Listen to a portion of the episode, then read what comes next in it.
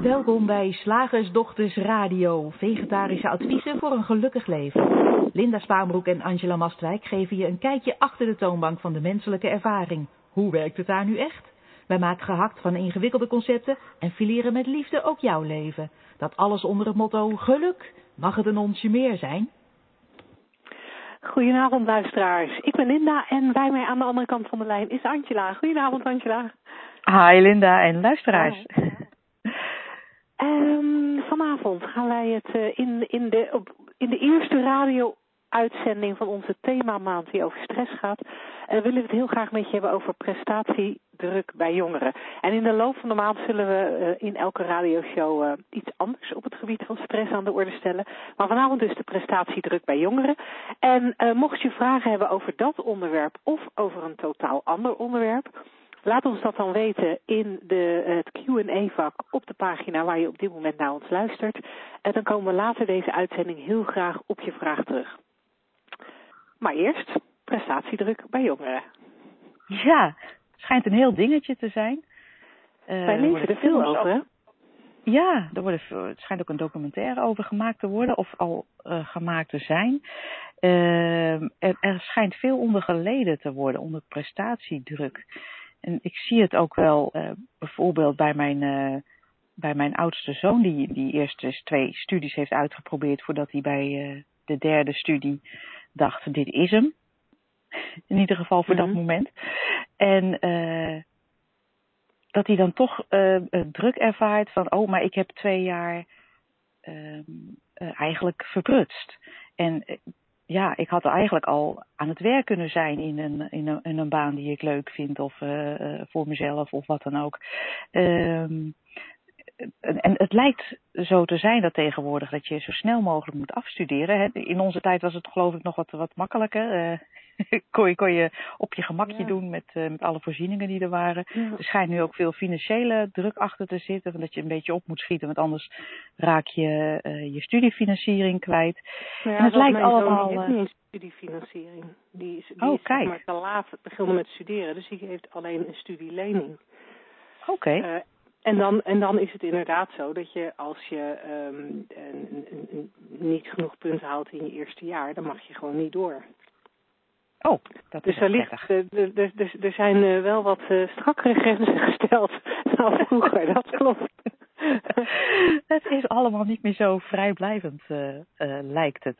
En, nee. en toch zeggen wij van ja, ehm, zorgen die nieuwe regels en, en, en die dingen die we, die we dan normaal zijn gaan vinden, vroeg aan je carrière beginnen of snel je studie afronden of, uh, of wat dan ook, uh, zorgen die nou voor, voor druk?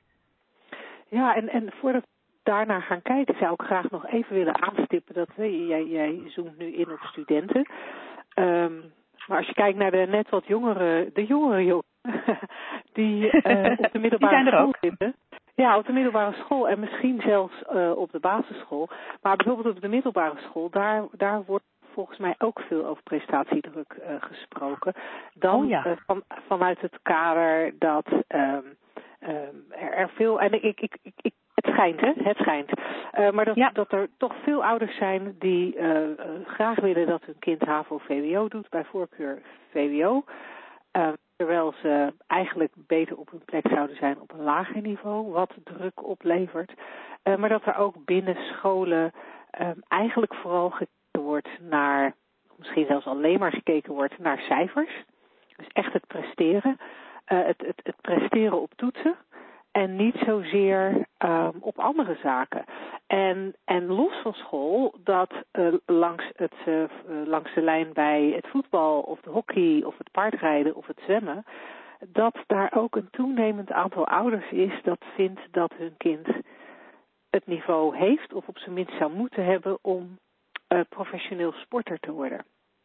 Dus, er, dus als, ik er, als ik het zo om me heen hoor of lees in de krant, dan krijg ik de, druk, de, de indruk dat de, de, de roep om prestaties, uh, de noodzaak van zo hoog mogelijk en zo goed mogelijk presteren, best wel op een heel aantal vlakken in het leven van jongeren uh, plaatsvindt. En ook over een wat langere periode dan alleen die studietijd.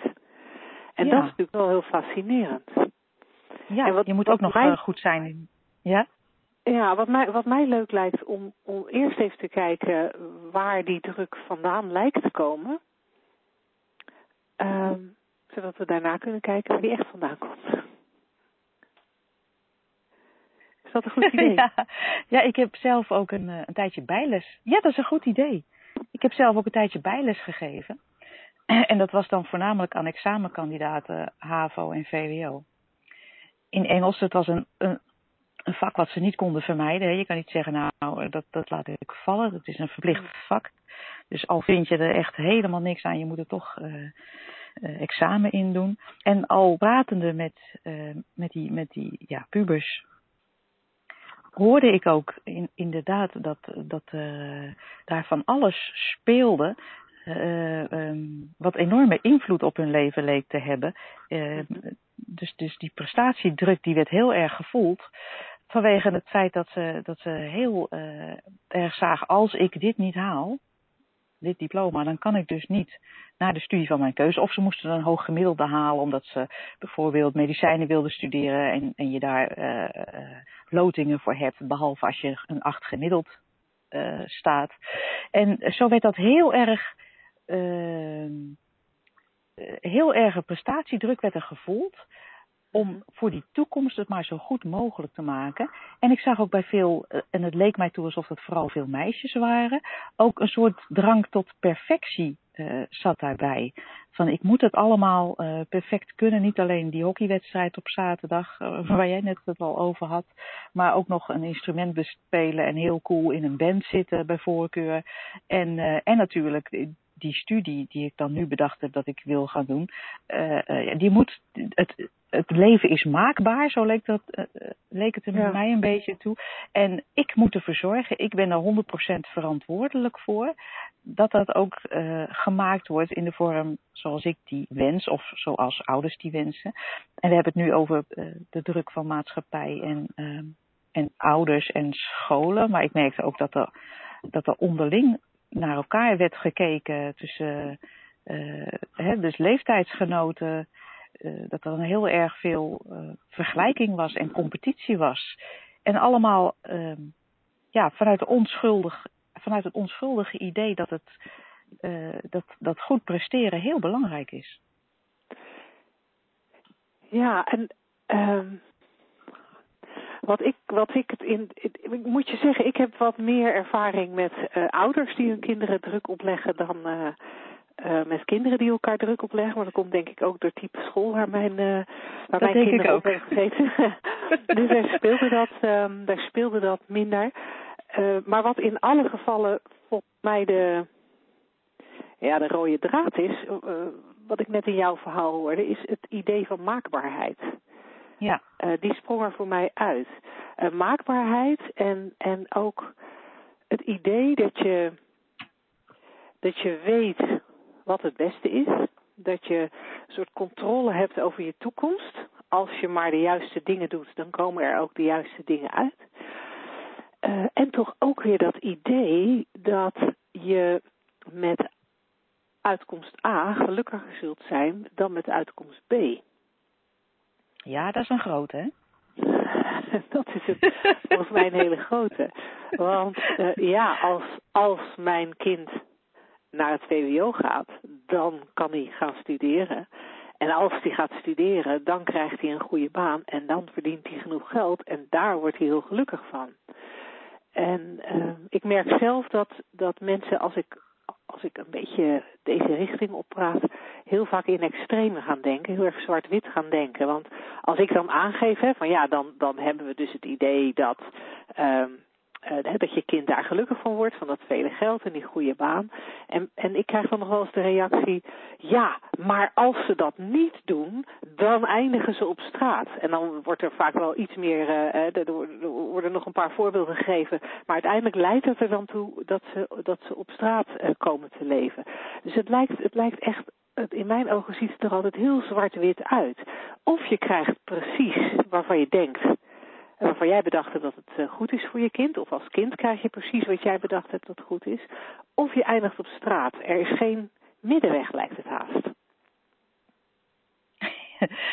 ja, en, en het lijkt ook zo te zijn omdat het aanbod zo groot is in onze westerse wereld, in ieder geval in Nederland, van dingen die je kunt doen en die je mag doen en die binnen je bereik lijken te liggen, lijkt het ook alsof dat ook allemaal uh, daar allemaal van geprofiteerd moet worden. En dat inderdaad een, een, een leven waarin geen uh, heel bijzondere prestaties plaatsvinden of een hele een, een, een, uh, een, topbaan wordt bereikt of, of, of waarin men ergens anders in uitblinkt op een bepaald vlak, dat dat niet zo de moeite waard is om geleefd te worden. En ik keek net, gisteren was dat toevallig een, een klein stukje van een TED-talk van een van een Thaise meneer. En ik vond dat intrigerend in het kader van waar wij, vanavond, waar wij het vanavond over hebben. Die kwam uit een klein dorpje en die zei: Ja, dat was een heerlijk leven toen ik, uh, toen ik jong was. Dat is echt fantastisch. We werken daar twee maanden per jaar met z'n allen. Eén maand om te, te planten en één maand om te oogsten. En uh, ja, dan hebben we tien maanden over om een beetje, nou ja, een beetje rond te hangen, een beetje sociaal te doen. Af en toe een dutje te, te doen. Uh, te spelen vooral, wat te zwemmen, in de zon te liggen en uh, nou, ons gewoon prima te vermaken. En die had op een gegeven moment, had deze jongeman een, het idee gekregen, aangereikt gekregen en hij geloofde daarin. Nee, maar je moet dus naar Bangkok, naar de hoofdstad van Thailand, want daar kan je namelijk veel meer geld verdienen. En hij is dat gaan doen en hij heeft dat een aantal jaren gedaan. En hij merkte, nou, ik weet niet hoe, hoe lang, want ik heb niet het hele stuk uitgekeken. Maar hij merkte eigenlijk van, waar, waar, wat doe ik mezelf hier aan? Waarom is dit? Ja, ik heb nu een merkspijkerbroek. Maar daar moet ik dus wel het hele jaar voor werken. Niet alleen voor die spijkerbroek, maar ook voor alle andere uh, aspecten van het leven wat bij uh, het leven in Bangkok uh, hoorde. En hij realiseerde zich, maar ik ben helemaal niet dit is helemaal niet fijner voor hem uh, dan, dan twee maanden per jaar werken en verder een beetje spelen. En, en, en, en geen merkbroek hebben. Ja, ja. Vond het een mooi verhaal. Nou, dat is zeker een mooi verhaal. En uh, het, zou, het zou kunnen zijn dat de luisteraars zijn die, die, die denken dat wij nu alle jonge, jongeren aanraden om vooral uh, zo min mogelijk te doen en zo min mogelijk geld te verdienen. Dat is niet nee. het geval. Maar wat denk ik dat wel goed om, wat wel goed is om naar te kijken, is dat, dat, dat alles wat we voor onze kinderen willen, als ouders of als leraren, is, is, is dat ze gelukkig zijn. Alleen gaan wij dan als volwassenen voor hen bedenken wat hen gelukkig maakt. En we kunnen vaak niet zien. Um, hoe, moet ik dat nou, nou goed zeggen? We, uh, het beeld dat we hebben bij wat ze nodig hebben om gelukkig te zijn, is vaak zo vast omlijnd en we kunnen dan heel slecht zien dat dat, dat, dat wat wij bedenken dat ze nodig hebben, dat we dat bedenken. Uh, want, want, want voor jouzelf ziet het er heel erg echt uit. Nou, een, van de, een van de dingen, dan gaat het niet eens zozeer om prestaties, maar een van de, de dingen uh, die ik ook merk is dat het, uh, het wordt als heel goed gezien als je studeert om lid te zijn van een studentenvereniging, want dan maak je je studie mee zoals je je studie hoort mee te maken, met veel feesten, veel drinken, veel contacten en die contacten die hou je dan de rest van je leven. En, en die zijn heel waardevol in, uh, in je verdere carrière. En vanuit de, de maatschappelijke, ja, we hebben het wel eens lang geleden in de radioshows al wel eens over gehad, dat er een soort um, maatschappelijk geaccepteerde gedachte is dat dat inderdaad de enige en beste, de enige goede en beste manier is. En ik heb wel eens het idee dat het heel moeilijk is voor veel mensen om te zien dat dat wat wij als maatschappij met z'n allen als waarheid aannemen, een collectieve gedachte is, maar nog steeds een gedachte is die we zelf bedacht hebben. Alleen is het een hele overtuigende gedachte, waardoor we er met ja. z'n allen in gaan geloven. En ik denk dat dat rondom, uh, ja, rondom alles wat wij vinden dat onze kinderen zouden moeten doen, uh, of wat die kinderen zelf vinden dat ze zouden moeten doen, dat dat ding daar wel speelt. Die collectieve, die collectieve gedachte dat A goed is, of B goed is, of C per se gedaan moet worden. Ja, precies. En we gaan er dan ook vanuit dat er iets is, een, een, een baan of iets, iets anders wat je bereikt, wat jou gelukkig kan maken. Wat jou, uh, uh, dus dus er, kleeft geluk aan een goede baan. Er kleeft geluk aan, uh, aan een, een goed inkomen. Er kleeft geluk aan op een bepaalde plek wonen. Of er kleeft geluk aan een bepaald aanzien. En ja, jij en ik hebben ondertussen ontdekt dat dat, dat, dat geluk nergens aankleeft eigenlijk. Hè? Het, nee. het, geen, enkel, uh, geen enkele uh, situatie of uh, object of, of, of persoon buiten jou kan jou gelukkiger maken dan je intrinsiek al bent. En dat is natuurlijk heel prettig om te weten, ook als we het over prestatiedruk hebben. Want ik, ik denk dan ook altijd, geredeneerd vanuit die jongeren, als jij prestatiedruk ervaart, ik vind het eigenlijk heel fascinerend dat we denken dat dat kan. Dat iets of iemand van buitenaf ons iets op kan leggen, iets, iets ons onder druk kan zetten. Al kan dat soms heel echt lijken als je vader dreigt uh, je te onterven als je niet gaat studeren of zo. Mm. dat klinkt best als onder druk zetten. Maar ik denk dan altijd, ja, ik moet toch uh, uh, buy into it. Ik moet er toch gaan geloven voordat ik zelf uh, uh, druk kan ervaren. Want, want uiteindelijk creëren we alles wat we voelen zelf door de gedachten die we entertainen in, van moment tot moment. Mhm. En, en ja, iemand kan tegen mij zeggen, of dat nu mijn moeder is, of de buurvrouw, of, of mijn, mijn leraar, van nee, maar het is heel belangrijk dat je uh, um, um, afstudeert. Maar, maar als ik dat niet zo ervaar, als ik die gedachten niet geloof, als ik daar uh, geen boodschap aan heb, om het zomaar even te zeggen. Omdat ik in dat moment een heel andere gedachte geloof, zal ik geen druk ervaren. Nee. Iemand kan tegen mij zeggen, Angela, het wordt nu echt tijd dat je een vaste baan krijgt en vast inkomen. Maar als ik dat heel anders zie, dan ervaar ik geen druk om dat te doen. Wat men mij ook uh, voorhoudt. Hè? Dat, dat is even wel belangrijk om te zeggen. Want je, uh, ik gaf net een beetje een extreem voorbeeld van, van de ouders die zeggen: we onterven je als je uh, universiteit niet afmaakt, ja, dan moet je als jongere. Hè, het is niet zo dat daardoor bij jou uh, een, een gevoel van druk ontstaat. Oh, daar moet ik dus naar luisteren. Het gevoel van druk kan je alleen maar zelf creëren door een gedachte in het moment te entertainen. Blijkbaar de gedachte, oh, maar ik wil toch wel die erfenis en mijn ouders zeggen het, dus ik moet het aannemen of ik wil het niet aannemen, maar ja, dat geld dat longt toch wel. Um, ja. Dat soort gedachten. Alleen die kunnen uh, prestatiedruk opleveren. Het is op geen enkele manier waar in mijn uh, visie en en nou ja, jij moet straks maar jouw uh, uh, visie vertellen. Maar het is op geen enkele manier waar dat wat er ook in de maatschappij gebeurt, waar je ook woont, dat dat bij jou van binnen een gevoel kan veroorzaken. En we hebben het ook over prikkels die binnenkomen. Van ja, je bent uh, 24 uur per dag bereikbaar. Dat zet je onder druk. Ja, ik denk dan als ik het niet belangrijk vind om mijn telefoon aan te hebben, uh, ervaar ik geen druk. Het is mijn gedachte, ik moet bereikbaar zijn en daar ook uh, uh, actie op ondernemen die, die, die druk veroorzaakt. En we kunnen zeggen, ja, uh, er is een constante stroom van nieuws en alles is direct beschikbaar. Maar ik weet, ja, ik heb natuurlijk een knopje op mijn computer en op mijn tv als ik die zou hebben. ik hoef me daar niet mee bezig te houden. Het is echt wat je jezelf, wat je zelf eigenlijk gelooft, welke gedachten jij entertaint ja, die zorgen voor, voor drukgevoelens en nooit iets van buitenaf. Ja, ja en, en voor mij voelt het het meest behulpzaam. Voor mij persoonlijk, hè? ik zeg niet dat dit voor iedereen geldt, maar voor mij persoonlijk voelt het het meest behulpzaam om, om het te realiseren dat, um, dat, dat als ik druk voel of zou voelen, als ik me even in de schoenen verplaats van, uh, van, van een middelbare scholier die uh, ja. um, hoge cijfers wil halen, want anders blijft hij zitten. Um, dan, dan kan ik dat ervaren als prestatiedruk of ik kan dat ervaren als stress. Hè, zeker als ik het niet, niet echt goed voor elkaar krijg, omdat ik uh, misschien een beetje te weinig heb gedaan of uh, misschien is een bepaald vak te hoog gegrepen.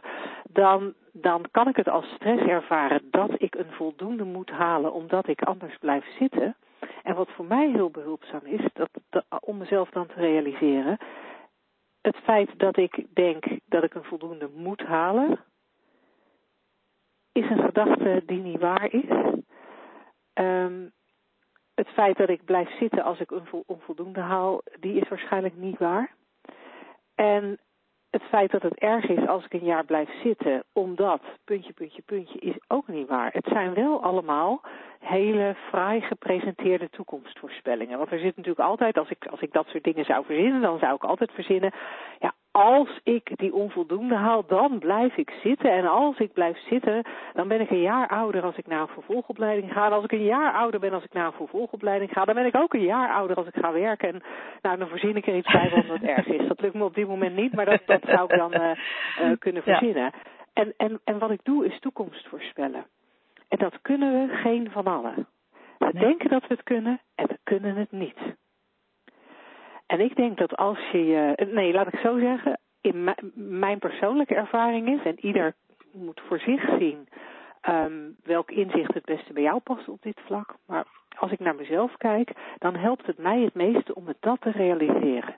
Dat als ik me rot voel, of als ik me ergens door onder druk gezet voel, dan is er, dan is er altijd iets, dan ben ik altijd op de een of andere manier een negatieve toekomstvoorspelling aan het geloven. Ja. Nou ja, en als ik dan terug kan naar, oh ja, maar ik kan geen toekomst voorspellen. Nou ja, dan kan ik er ook maar beter mee stoppen.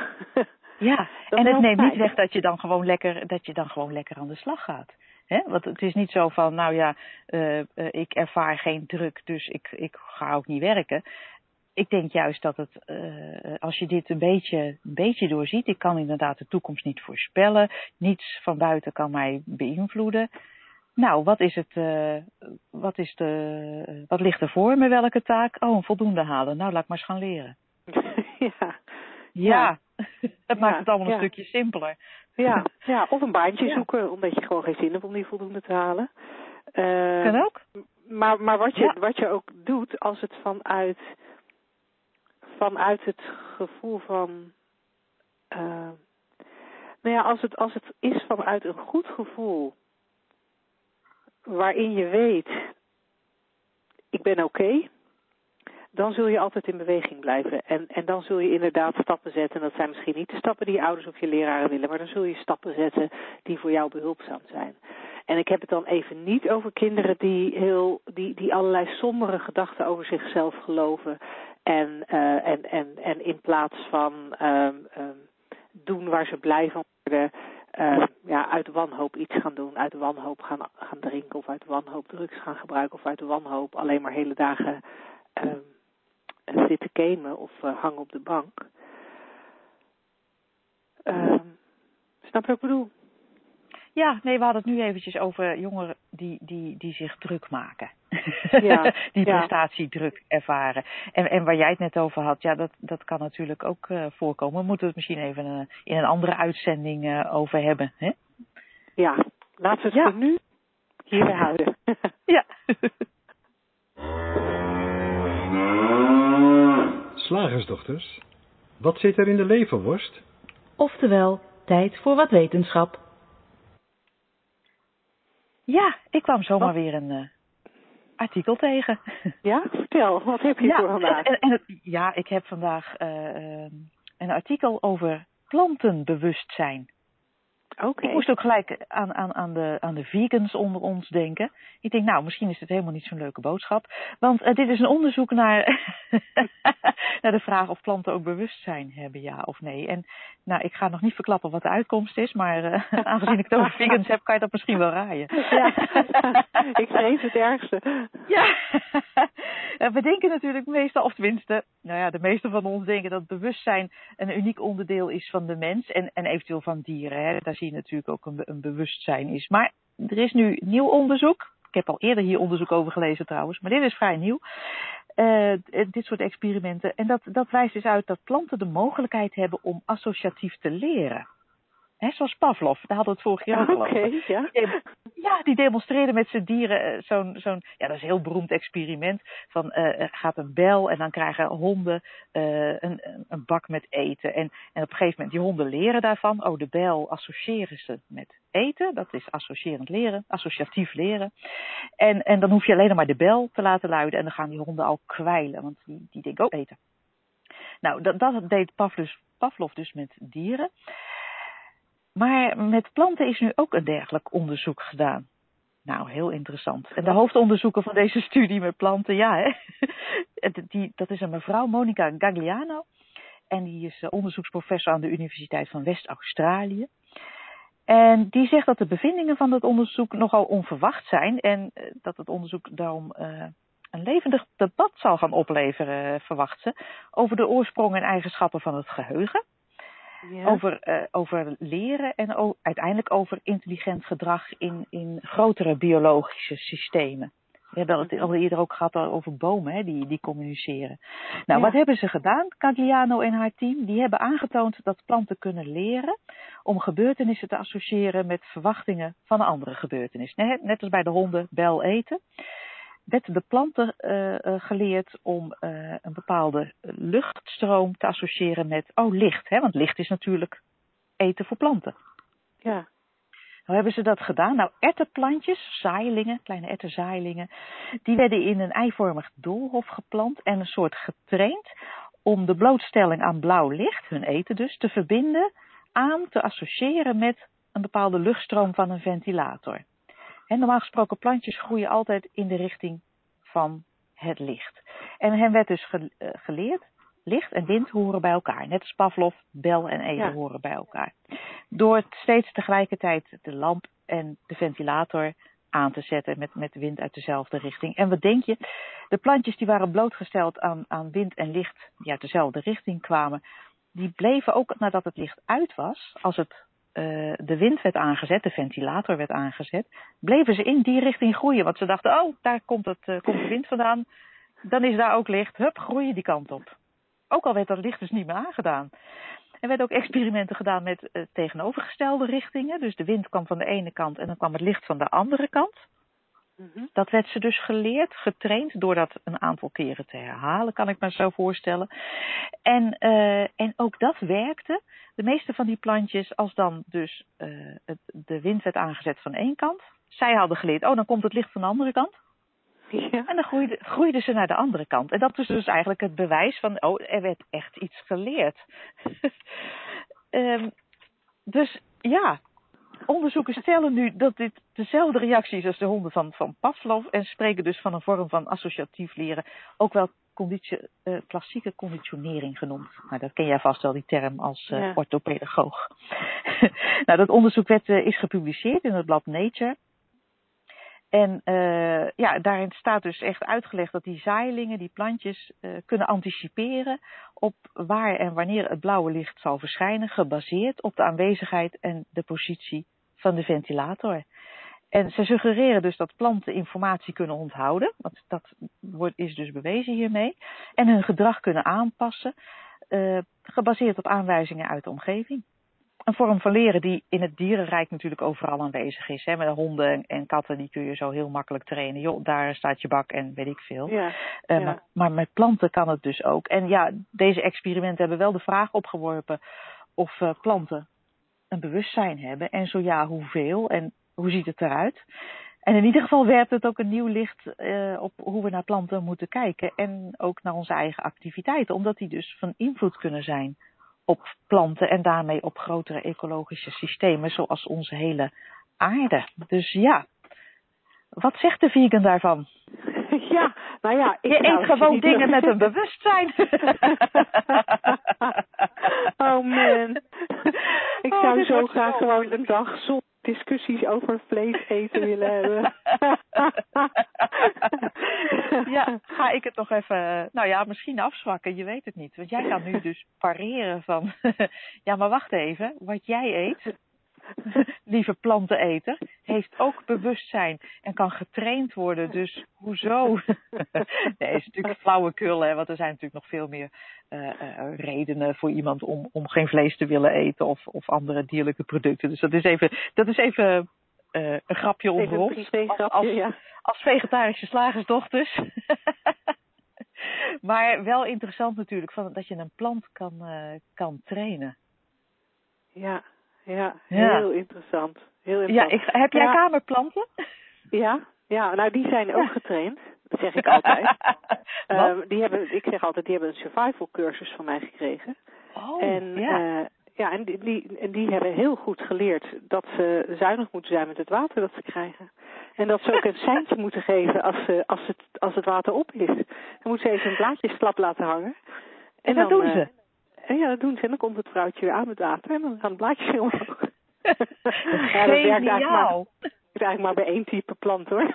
maar die hebben het dan ook in huis. nou, ik vind en die waarschuwt er mij dan om de rest ook water te geven. Ja. Heel mooi. Ja, grappig. Ja. ja. Cool. Ja. Zeg, slagersdochters, hoe bak ik die vegaburger? Over naar de luisteraarsvraag. Nou, nou hoop ik dat jij een vraag via mail binnen hebt gekregen, want ik heb niks uh, op de... Oh, ik ook niet. Q&A. Uh-oh.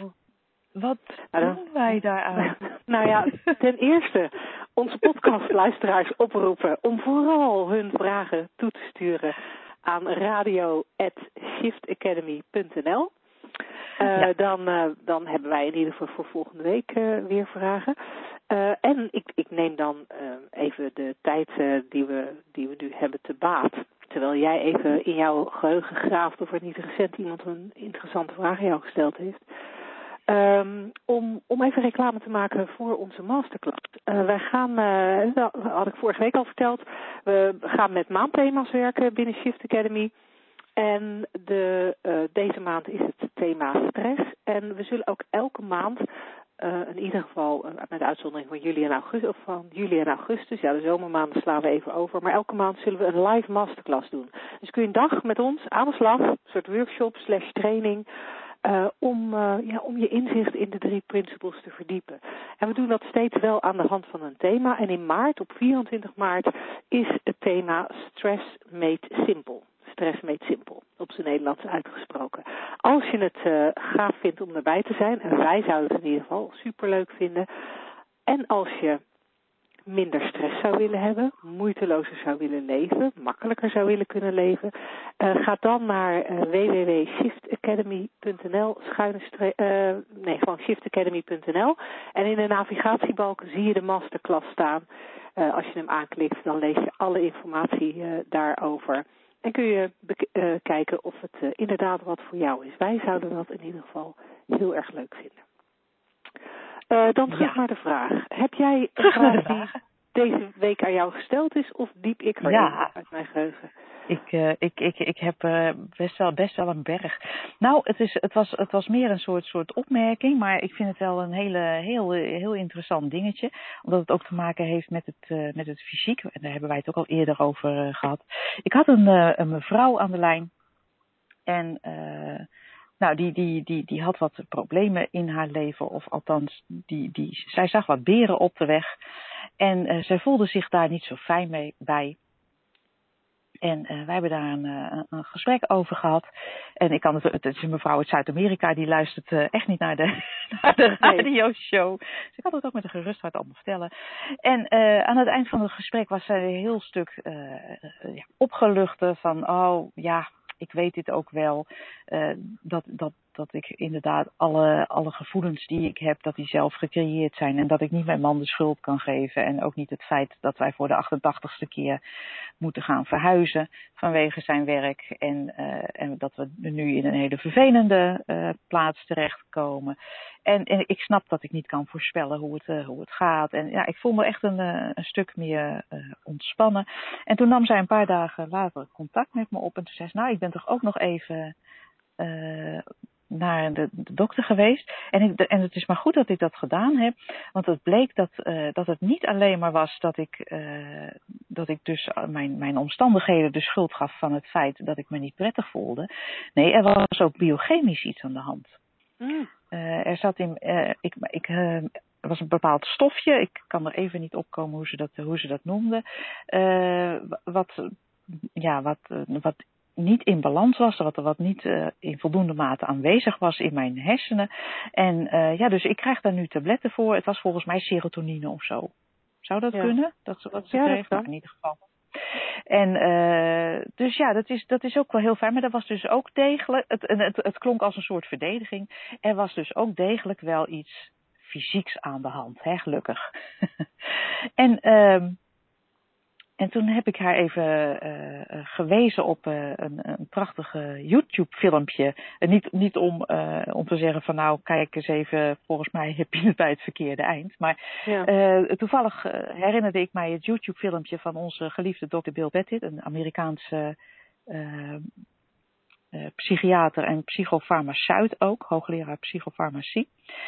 Die, die een heel helder verhaal heeft over de disbalans die in je hersenen kan ontstaan op biochemisch gebied. En eh, hij wijst daar eigenlijk gewoon dezelfde, exact dezelfde oorzaak aan als die wij eh, aanwijzen voor allerlei vervelende gedachten, eh, allerlei vervelende gevoelens, namelijk je gedachten. Hij zegt, het is niet zo dat, dat er een biochemische disbalans is eh, die spontaan ontstaat, die je dus vervolgens met eh, eh, biochemische middelen, hè, met, met, met pilletjes weer in balans moet brengen. Hij zegt nee, we moeten even een stapje terug. Het feit dat er een biochemische onbalans in je hersenen is, komt door het feit dat je stressvolle gedachten gelooft, denkt en gelooft Ja. en ervaart. Ja. En elke gedachte is een soort, is eigenlijk een soort neutrale energie totdat wij de betekenis aangeven, zegt hij.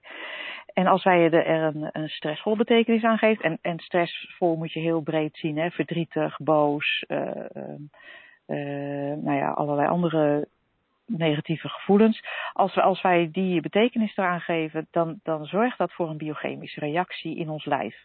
Dat is heel simpel te zien ook, want het werkt natuurlijk ook bij fijne gevoelens. Hè. Denk maar eens aan, je hebt een beetje honger en je denkt aan je favoriete gerecht. Nou, het, het water loopt je in de mond, hè, als, uh, als de honden van Pavlov. Mhm. dat is ook een, een reactie, een fysieke reactie op een gedachte.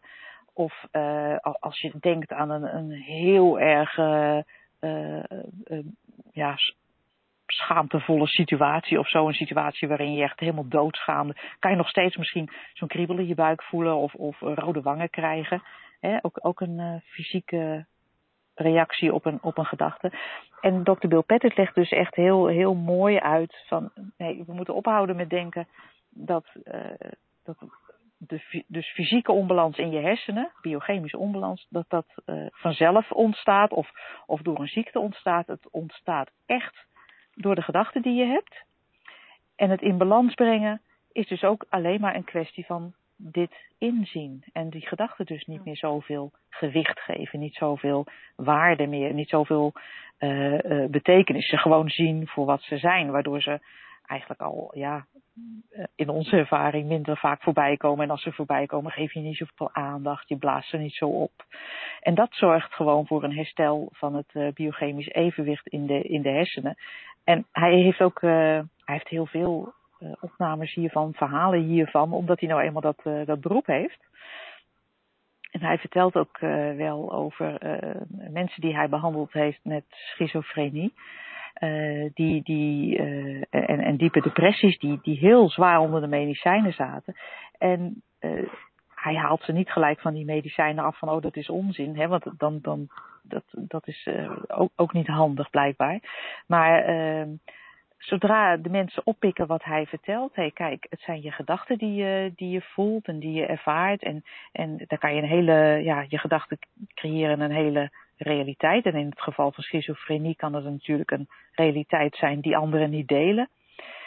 Maar als mensen dat uh, gaan zien bij zichzelf, dan, dan uh, hij zegt, dan, dan moet die medicijn ook afgebouwd worden. Die mensen kunnen er gewoon niet meer tegen.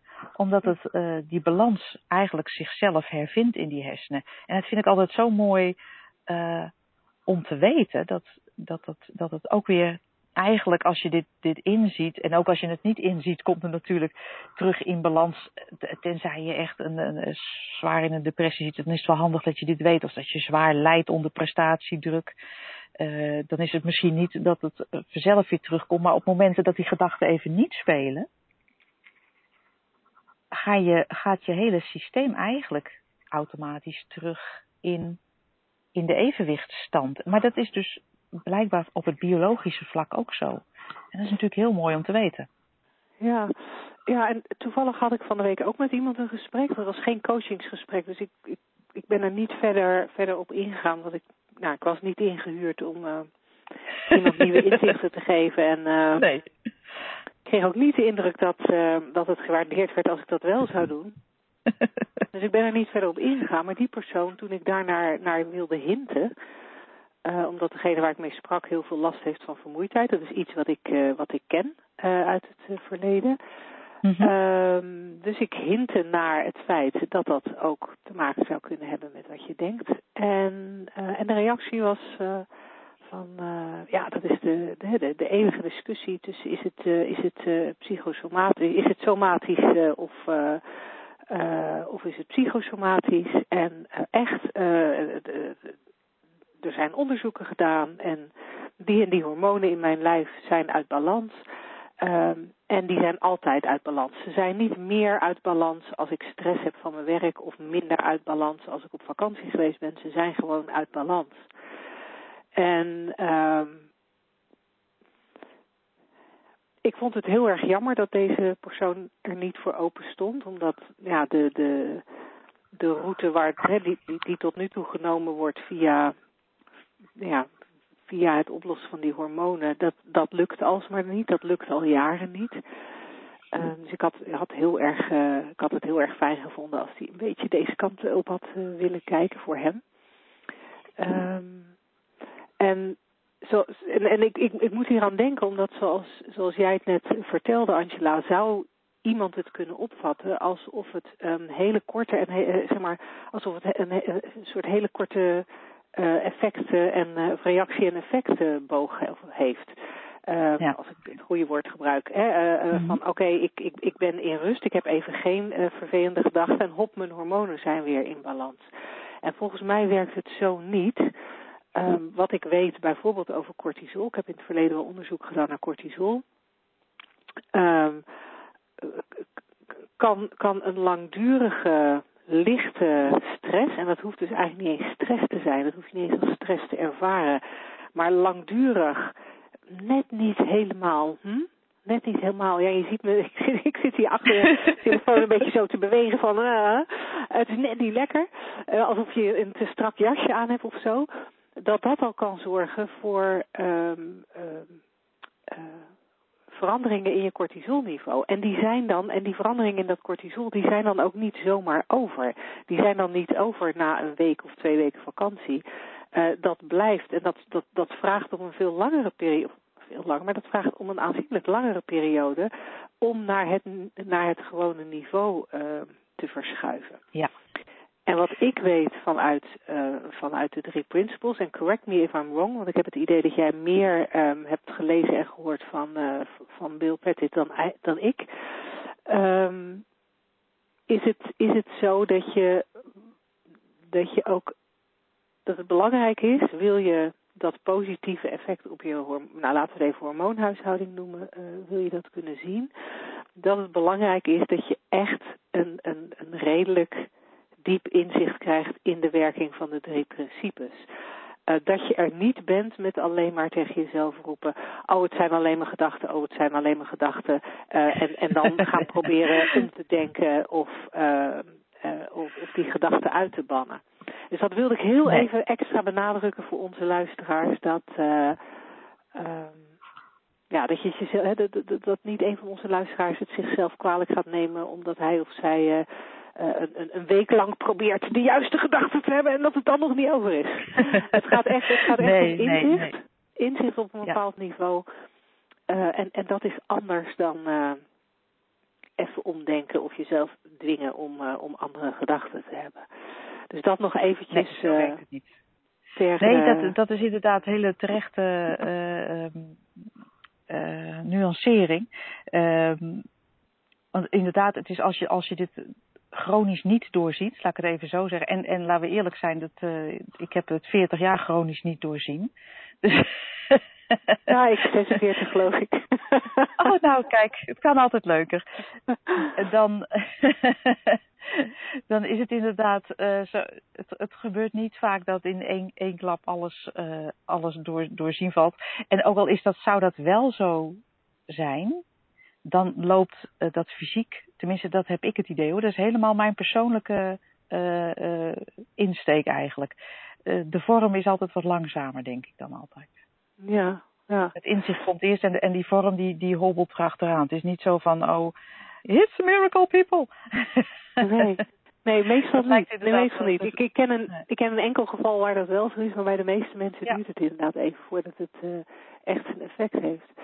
Wat me trouwens doet denken aan een, een, uh, een gesprek dat ik vanmiddag had, um, waarin iemand tegen me zei, ja, ik... Uh, ik ben echt, ik ben echt heel hard met mezelf aan het werk om ervoor te zorgen dat ik geen last heb van mijn gedachten. Mm. En daar hebben we het natuurlijk al vaker over gehad in de radioshow. Maar ik dacht, kom, laten we hem nog eens een keertje benoemen.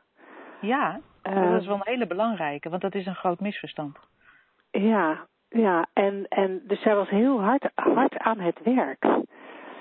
Um, en dan gaat er iets niet goed. Want op het moment dat je hard aan het werk bent om je gedachten te herkennen, of hard aan het werk bent uh, om andere dingen te denken, dan ben je je eigenlijk nog niet voldoende bewust van hoe het systeem echt werkt.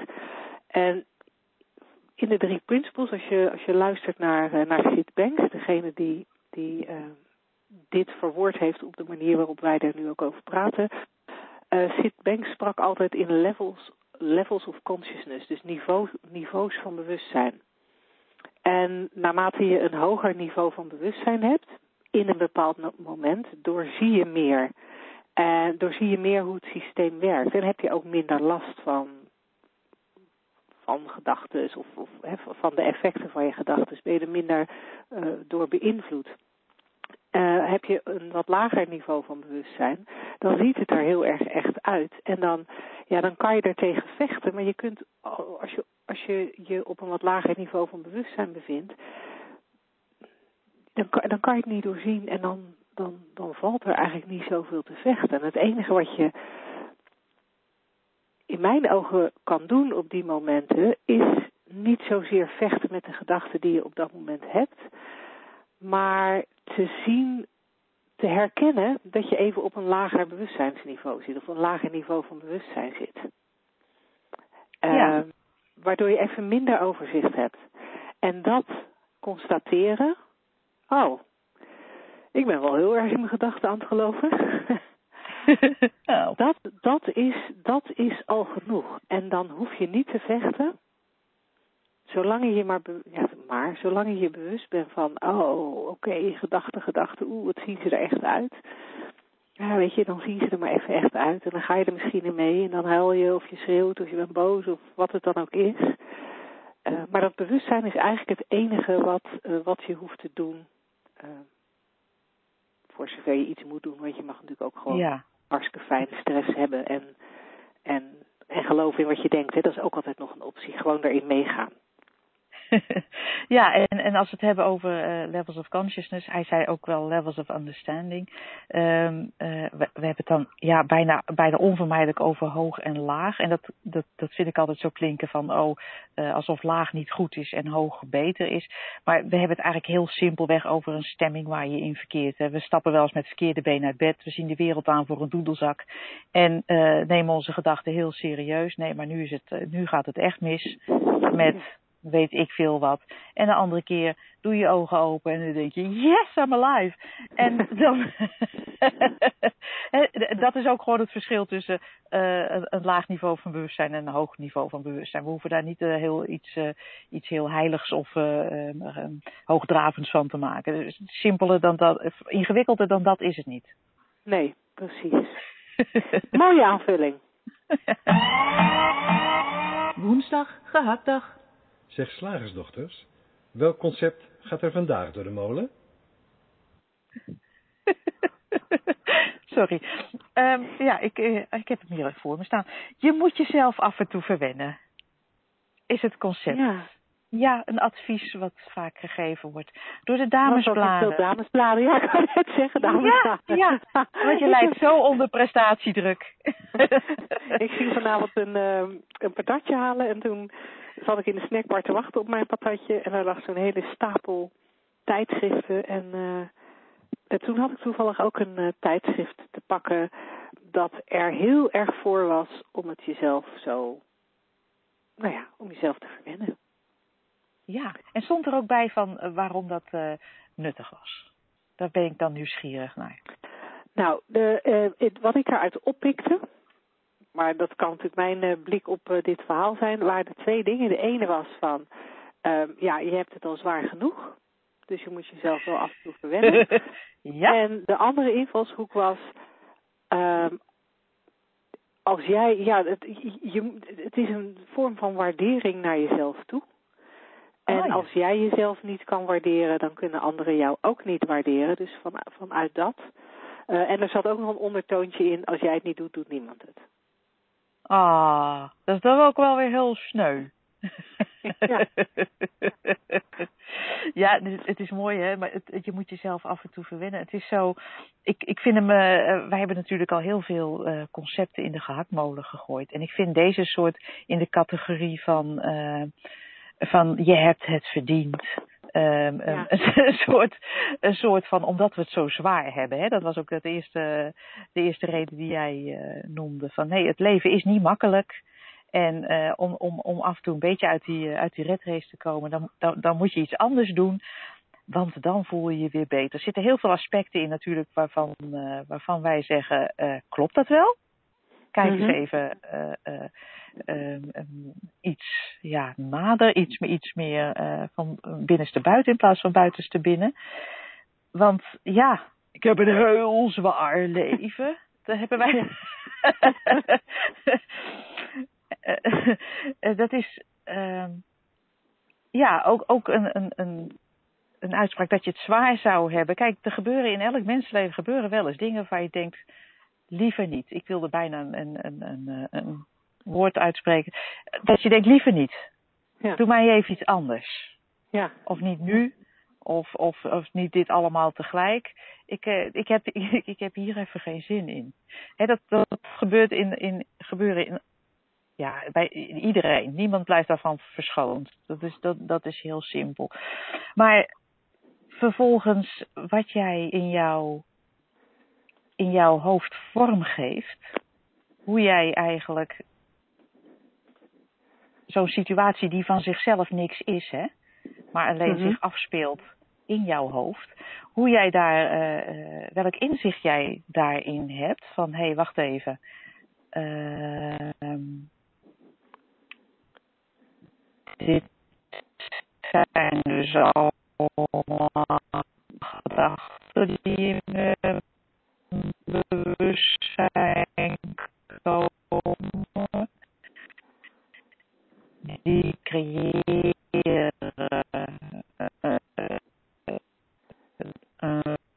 Oeh, Angela, je bent heel erg aan het realiteit. Als je, dat, als je dat inziet, is het al een stuk minder zwaar in mijn ervaring. je moet dit even herhalen, Angela.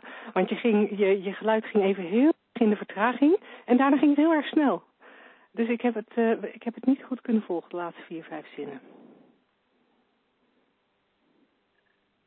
Oeh, het lijkt wel als, alsof Angela zelf... Ik ben weer terug. Oh, je bent weer terug, jee. ja, ik, ik, ik werd eruit gegooid. oh, je bent er gewoon zelfs uitgegooid. Ja, grappig, want daar heb, je, ja. heb ik dus bijna niks van gemerkt. Want je ging heel oh. langzaam door en daarna ineens heel erg snel. Oh, wat leuk. Nou, dat deed uh, ik persoonlijk, dat deed, mijn, dat deed mijn internetverbinding. Wil je het laatste stukje even herhalen?